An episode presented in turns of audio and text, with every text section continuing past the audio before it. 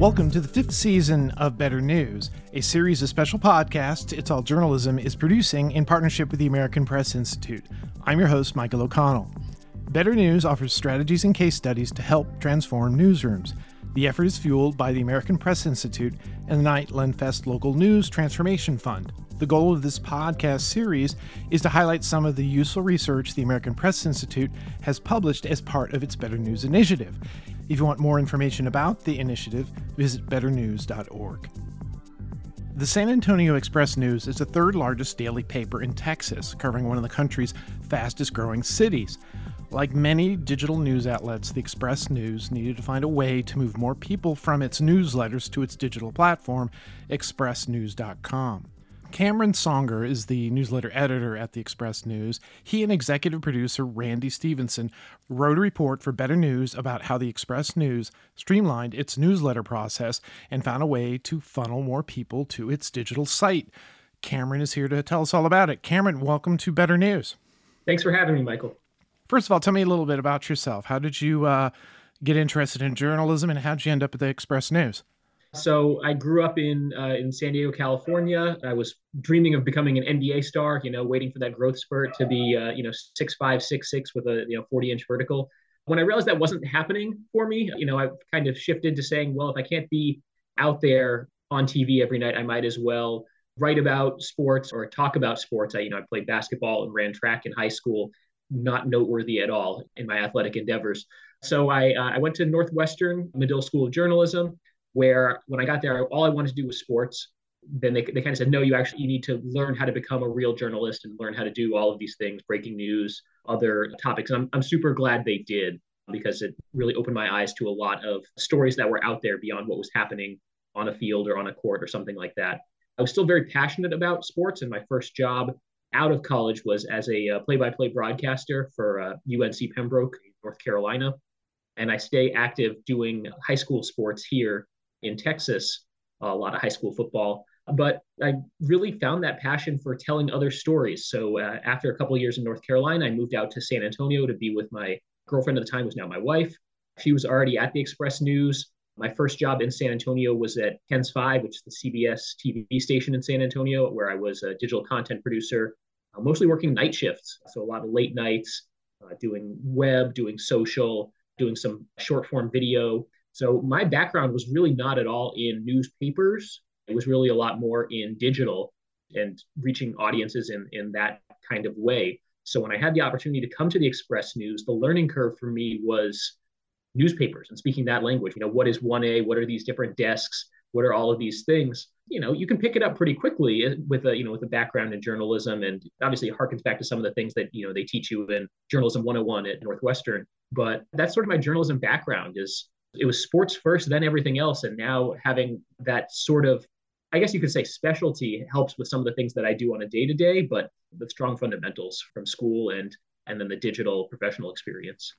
It's interesting because your your story is, is a little bit different than a lot of people I talk to who are, you know, they're in a newsroom that's trying to become more digital. And you're somebody who your experience was you needed to gain an understanding of print and how that kind of worked. How did you end up sort of having a specialty in um, newsletters? I mean, they were just looking for somebody to give this a try. When I was at KENS, newsletters wasn't even really that big of a thing. I just in the last few years, a lot more outlets, especially in San Antonio and in Texas, have really started to embrace the importance of newsletters. So for me, it was just kind of like, well, here's this opportunity. Let me learn about it. There's so much out there, a lot of advice, not all of it good, there's a lot of advice out there about what to do with a newsletter program and what are the best practices. And it's been great to be just uh, you know, i'm a lifelong learner and just to try to immerse myself in that and try to stay on top of it and become an expert as much as you can become an expert in something that didn't really exist you know definitely not 10 years ago but i mean really even in this form much 5 years ago. It's something that's really exciting so, what is it about newsletters? I agree with you. I think, you know, people I've talked to in other newsrooms, it's just like suddenly newsletters, which used to be like early on in, in the digital transformation, kind of off to the side. And like email, I don't know. I don't know if people are going to want to get emails from us. We need to get them to our website or we need to get them to our social media platform. Why the growing and embracing of newsletters, you think? For me, I think it's it's about that personal element, right? The someone's inbox is they approach it differently than they would their timeline or their newsfeed or whatever social platform you're on. You're welcoming somebody into your world a little bit more by inviting them into your inbox. You know, a homepage is a lot like the front page of a newspaper, right? There's definitely someone behind it, but that process is not very transparent, right? And the Twitter feed, my goodness, that can be completely automated. Same thing a lot of the way with Facebook and some of this other stuff. You don't know if it's if you're getting served something because an algorithm wants you to see it, or if somebody is really being intentional about how they're showing you this story, for example. And obviously, you know, if you're reading news stuff on a news website's platform, someone clearly wrote it, someone's behind it in some way. But newsletters are great because you can have that personal touch. It's from a person. Someone is writing something to you. And even if it's just, you know, a list of headlines, someone is doing that curation. There's some thought behind it and there's a name behind it for better or for worse. And, you know, I've been fortunate to be able to be that person who gets to say, yeah, these newsletters in San Antonio are from me. And, you know, when something goes well, I can take credit for it. When there's a mistake, then I get to own up to it. And someone can say, hey, you messed this up. And I have to say, yeah, you know, good catch. Thanks for that. Thanks for catching that. You know, we're going to make sure it doesn't happen again. We're working on it. So I think building that trust is so important because inboxes can get really cluttered and full of all kinds of stuff. But having that personal connection, right? There's something that takes time. I'm grateful now, having been there a couple of years. I hope that you know, having signed hundreds and hundreds of newsletters, some of our readers would at least recognize the name. Like, hey, I, you know, I know who that is, but I'm, I don't worry about that too much. Do you feel that because you have this relationship, do people like quote unquote come to you if they've got a problem with coverage or there's some story like, hey, this guy, you know, I talked to in the, you know, that I get stuff from email box. I'm going to talk to him about this. Do you get a lot of that? That's happened a couple times, and you know, I've been able to forward that to the appropriate reporter or editor. But a lot of times, yeah, you want to talk about some of the things that are great about being a newsletter is having that pride in that work. But some of the things that are rough about it is, you know, when someone has an issue with their newspaper delivery, for example, which I don't touch at all. That's a completely different department. Or they're having a problem logging into the website, which like I can point them in the right direction, right? But because the email is, you know, quote unquote from me, and when they reply to that email, it, it just goes straight to me. It has to go to someone, right? And it makes the most sense that I am the email person. I end up answering a lot of questions about, or trying to answer a lot of questions about, why didn't I get my paper today? Well, you know, right now in Texas, there's you know ice on the ground, and we're trying to keep our delivery folks safe and stuff like that. So that can be sort of a my least favorite part of the job, I would say. Yeah, but you know, on the other side, the other side of the coin is, you know, a lot of people are talking about, you know, how can we get engagement from people? And sometimes that's comments, sometimes it's in social media. But the fact that you've sort of established yourself at one level as the guy people know in um, the News Express's office, you know, as the connection that it's a type of engagement whether it's it's everything you wanted or what what they want that doesn't sort of matter. And the other nice thing about it with newsletters you're given the keys to the reader to the subscriber because they're the ones who invite you into their mailbox and they're the ones who control whether they want to keep hearing from you or not. I assume you're you're not mass like sending newsletters to people. Right yeah. We're very deliberate about our list and our criteria. Obviously having the option to opt out is important, necessary, you know, legally. But even then, just kind of having some ways to sort of meter those emails in a way that say, well, hey, we recognize that you haven't opened an email from us in a really long time, or you haven't clicked on something or visited our site in a really long time. We take it to mean you're not really interested in hearing from us anymore. We're going to go ahead and start pulling you back from some of these email lists so you're not getting the volume because we do have a lot the customization that we would offer. You know, anybody who says, you know, do you want to receive one email email from us a day or everything, which could be you might be getting three, four, five emails from us a day. And we have readers who want that, and we have readers who don't. And the fact that you have a lot of newsletters, you have 12 newsletters, I guess. Is that correct? Something like that, yeah. A lot, a lot of that comes from the, uh, you know, the fact that, you know, we're a Hearst newsroom that has that two site model. We have the, the free site, mysa.com, and then the expressnews.com. So those are kind of two different newsrooms that do two different things, but they're all under the same roof. And you know, I kind of oversee the newsletter program for both of them. So there might be readers who would never engage with expressnews.com at all and only want to engage with MySA and vice versa. And we want to make sure we're serving both of those audiences. So there's kind of already a little bit of a doubling effect, right? We have a morning and an afternoon newsletter for both of them, and both of those offer a breaking news email uh, list. And then there's various special interests or, or, or, niche topics that are a lot smaller, but you know, the bulk of our email audience is basically there for morning and or afternoon and or breaking from those from those two sites. What's your criteria for breaking news? Is it just that something is new, or does it have to sort of you know rise to a certain level of importance? You know, there's a fire at the state house or whatever.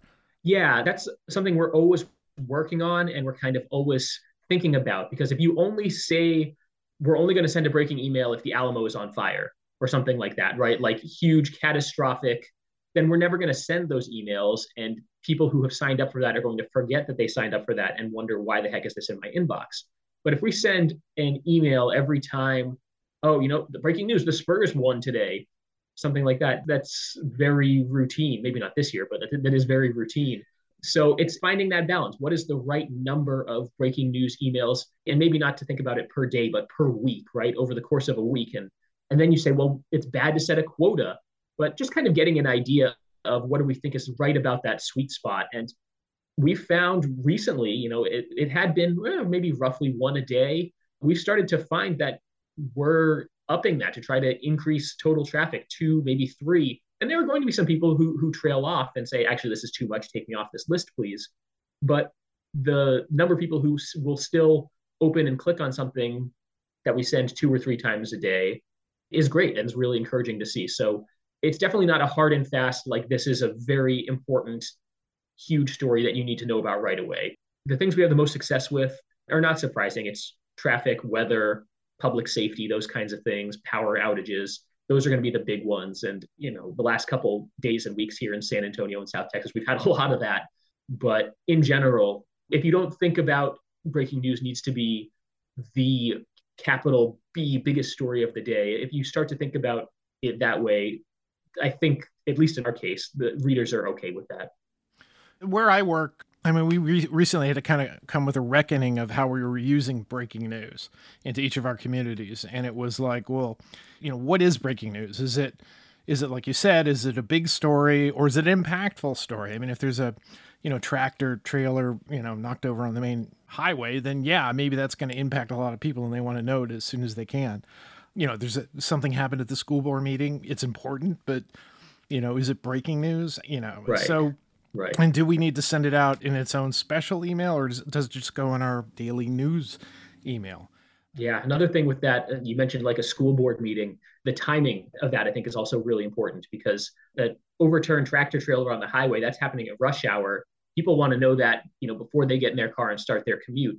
Whereas maybe a, a school board meeting that happens at 8 or 9 p.m., even if something important happens there, it can probably wait until the morning newsletter or you know, whatever the next scheduled email is because people aren't maybe as plugged into their inboxes to find breaking news at 9 9 30 10 p.m how closely do you pay attention to when your audience is active online?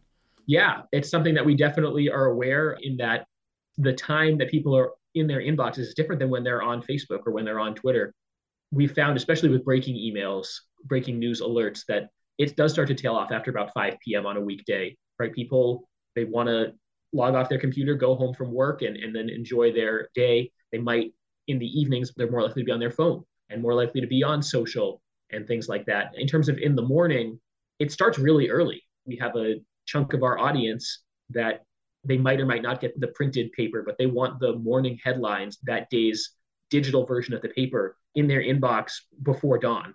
Whether that means they're reading through it at 5 a.m. or 5:30 a.m. Maybe not, but it they want it there. And if it's not there by 6:37 a.m., we start to notice a trail off. So then throughout the course of the day, you know, the normal nine to five is not surprising that people are kind of plugged in and online and we can reach them through email that way. But it is interesting. So what metrics are you looking at that you think are the most important or are you looking at each of the metrics in different ways and sort of emphasizing them with different newsletters? Yeah, it's definitely dependent on the newsletter. We do have a few newsletters that we either send only to subscribers. So the idea being it's not as important to get you to our website because you know we already have that relationship with you. And then there are a couple of newsletters that yeah we have decided it's okay that we want you to consume this mostly or only in the inbox.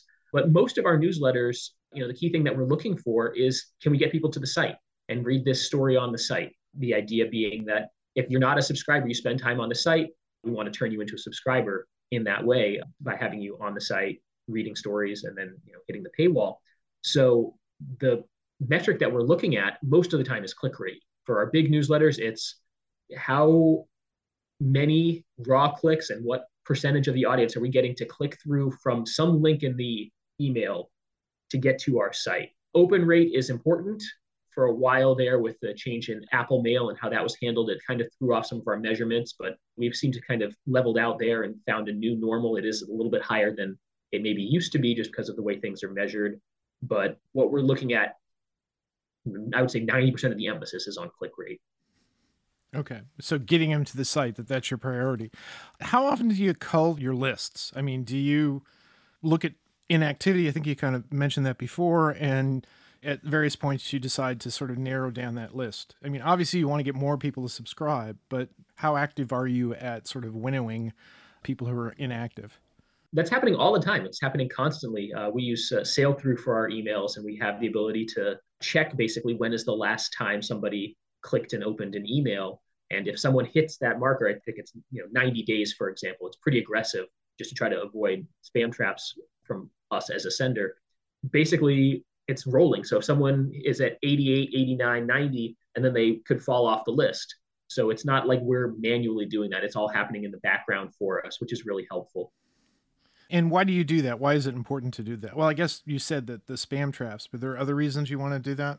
Yeah, just kind of the idea of our reputation, right? Whether that's within the inbox, you know, as a provider, whether Gmail or Yahoo is looking at it and saying, wow, this Express News, they're sending a bunch of emails that no one's clicking on. Let's stop delivering it so highly in inboxes for people who actually maybe do want to read it. But just as a community brand, as a community voice, you don't want somebody's opinion of the Express News in our case.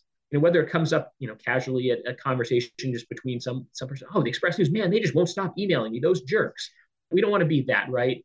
Because maybe someday you change your mind, whether that's six months, a year, two years from now. You say, well, you know, at the time I thought I wanted emails from you, and then I didn't, and you respected that I didn't, so I stopped opening them. And now, you know, I really want to read the newspaper again, where maybe if we had just continued emailing them the whole time, they would never have the chance to maybe change their mind. They would just have a negative opinion of us, and we would just be those jerks who just can't stop emailing them and they can't find the unsubscribe button for whatever reason. It's just a way of being a good member of the community, I think. So, how does the fact that um, the News Express is also publishing in print, I mean, how does that factor into the newsletter? I mean, I imagine somewhere in the print paper it says, hey, sign up for our newsletters. But do you add people's addresses to a list and you try to solicit them to get them to sign up? I mean, how does that work? Yeah. So when I started, here at the Express News. You know, we had a variety of email newsletters, and one of them was just we're going to send a replica of the print paper. I mean, not just a link to view the PDF, but literally all of the headlines that are in the paper kind of organized. So these are the ones that are on 1A, 3A, business, sports, opinion, lifestyle, and just like all of these sections that, you know, whatever's on the cover, you were getting those as headlines in a newsletter too. So we did that for a while. Then we kind of thought, well, what utility is this serving? And we decided to kind of combine it with another morning newsletter, make it more of a briefing, make it more digitally focused and less tied directly to the print product. But working with the print editors and the print team, for me, in terms of curating a newsletter, a big morning newsletter that goes to our biggest audience, it's a great guide rail, right? I can kind of know, well, I think this story is clickable, it's interesting, it's digital, but you probably don't think it's as newsworthy. That might be buried four or five pages into the metro section. Maybe I shouldn't play that up as highly in the newsletter. Maybe I shouldn't lead the newsletter with that. It's a nice check, right? Because you can look at live traffic data on your site, right, and see what people are clicking on. And it might not be the most important capital J journalism story of the day. The morning newsletter doesn't have to lead with the same story that's the 1A print lead, but it also probably shouldn't just be a really salacious crime that people happen to be clicking on. That probably isn't where you want to lead your newsletter either. So helping to find that balance. I would imagine, for example, if you have a sports newsletter and maybe somebody doesn't subscribe to the morning newsletter, but they're going to want to get their sports information in the sports newsletter. So even though you may include that information in the in the morning newsletter, that's not kind of what they're coming to you for. What are some of the mistakes you think that people make when they're doing their newsletters? What are some of the common th- things that you found? Yeah, I think one of the first things would be just kind of in terms of like the growth of the newsletter. It's not really enough just to have it. And I think people who spend enough time online, whether you're just trying to grow your own following on Twitter or you know whether you're trying to sell something, it's not enough just to have a great newsletter product. You really have to promote it, but you also have to be smart about how you're promoting it trying to reach people who already have some kind of engagement with something else you're doing and saying, we think you would be interested in this. You know, we already know that you like X, so we think you probably also like Y. Whether that's a, a new newsletter or an existing newsletter, that's a big thing. And then just kind of recognizing what is working. When you start a newsletter, people aren't probably going to tell you, hey, your newsletter sucks, or hey, I wish you would do more of this and less of this. They're not going to write you that. They're not going to call you and tell you that you need to be looking at their behaviors and how people are voting with their feet. Is your list growing? Is it shrinking? What stories are the ones that people are clicking on? What kind of subject lines, when the way you write a subject line, what draws more opens and what draws less opens? Which stories are the ones that people are clicking on? Is there a point in which people stop scrolling and clicking in an email? That can tell you a lot about how to modify your newsletter, how to reposition maybe an angle that you tend to take on certain things. It's always changing for us too. Like I said, we have that constant, you know, for lack of a better word, churn of we're, you know, kind of always losing a, a few people who are getting less engaged and we're hopefully adding more people. And as that audience changes, the average of the whole audience, what they want to see probably changes a little bit too. So we have to kind of always be adapting and changing you know, not necessarily complete overhaul every month or something, but just being aware of what's going to help us reach our goals for audience size, total opens, total clicks, click rate.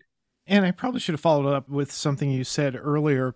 And when you're talking about, you know, picking which stories you're going to put in a newsletter and prioritizing various stories, you know, how involved are the different section editors and reporters in telling you you know th- these are really important stories. And these really kind of need to be the, what the focus is. I've been really fortunate that you know really ever since i started as the newsletter the express news there hasn't been anyone really over my shoulder saying you need to lead this newsletter with this. They really have been great about giving me the reins and trusting me to make the decision. And it's, it's a collaborative process. There's a bunch of people on the digital team i work with who are great at saying i would move this up i would move this down. Are you sure you want to lead with this how have we done in the past when we lead with something like this? That's one of the great things about the fact that I've been here for a few years now and have maybe just like a little bit of a memory to say, I remember we we led a newsletter a couple months ago with something about this story. Let me go back and look at how it did. That's a great kind of starting point is saying, well, the last time we led this afternoon newsletter with a story about this neighborhood and real estate in this neighborhood or something like that it did this well. So we should expect that it would do something something you know something like that.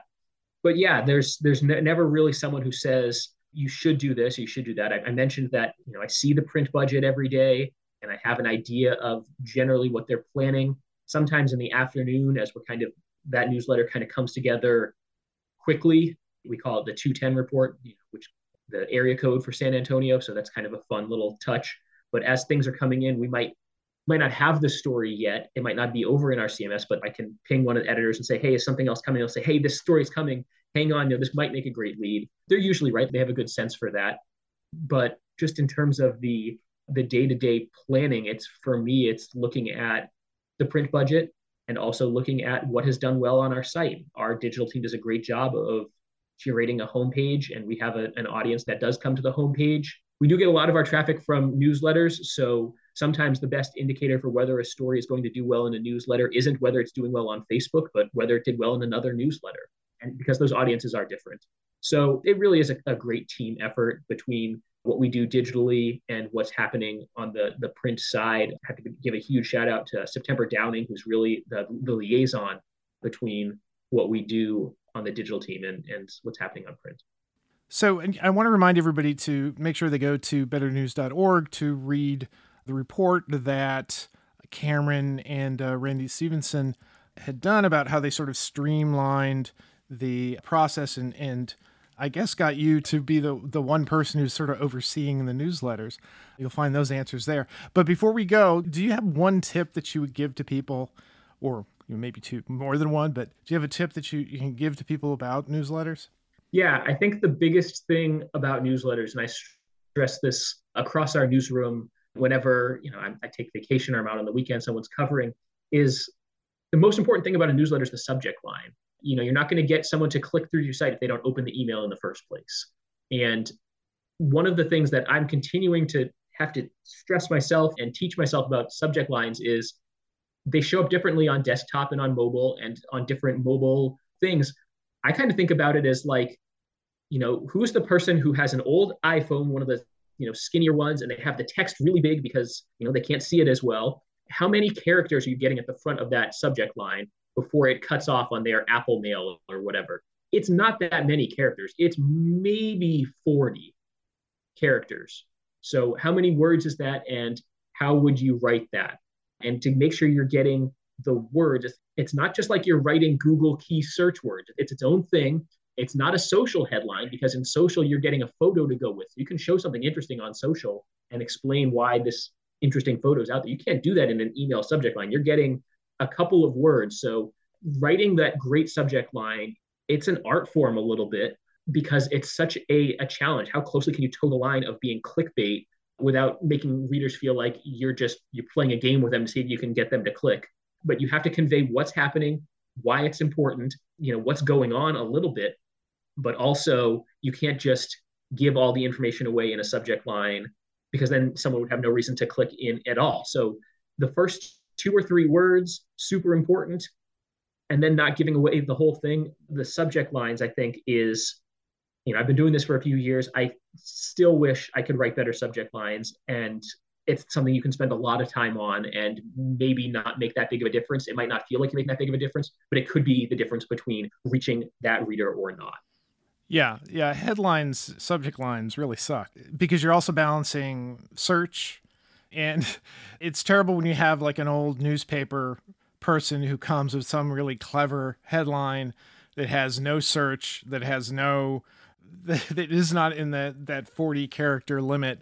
So it's not going to get clicked on. And then having to explain to them, no, no, this is not a good headline for what I'm doing, but certainly you can put it on on your on the website. You can put it in print. We might have I mean, obviously, this is where something like A/B testing is super helpful that print headline doesn't work as well on social. And then for email, you're probably writing your own version of that to get the keywords in front. You know, you can get it, you can get a subject line up to 80 characters and it'll still show on somebody's desktop Gmail or something, but knowing that it's probably cutting off after 40 characters on your uh, Apple Apple Mail on your phone. Yeah, and maybe you should be you know leading with the you know that doesn't need to be the get that out of the way. That's uh, taking and, you space. know on, on social. Here's why this if those are your first three words on, you know, that's probably getting deleted out of somebody's inbox. They're not even going to read past here's why. I don't I don't care. Why is this important to me? Cameron, this has been great. Lots of good information here. And again, I, I encourage everybody to go to check out the piece about the San Antonio News Express's newsletter strategy. I've been talking to Cameron Songer, uh, the newsletter editor at the San Antonio News Express, about how the newspaper simplified its newsletter format and workflow. I'm Michael O'Connell, host of the Better News Podcast. Cameron, thanks for coming on the podcast. It's a pleasure. Thank you, Michael. Thanks for listening to Better News, a co production of the American Press Institute and It's All Journalism. API's Better News initiative offers strategies and case studies to help transform newsrooms. You can find out more about the Better News Initiative and this podcast at betternews.org.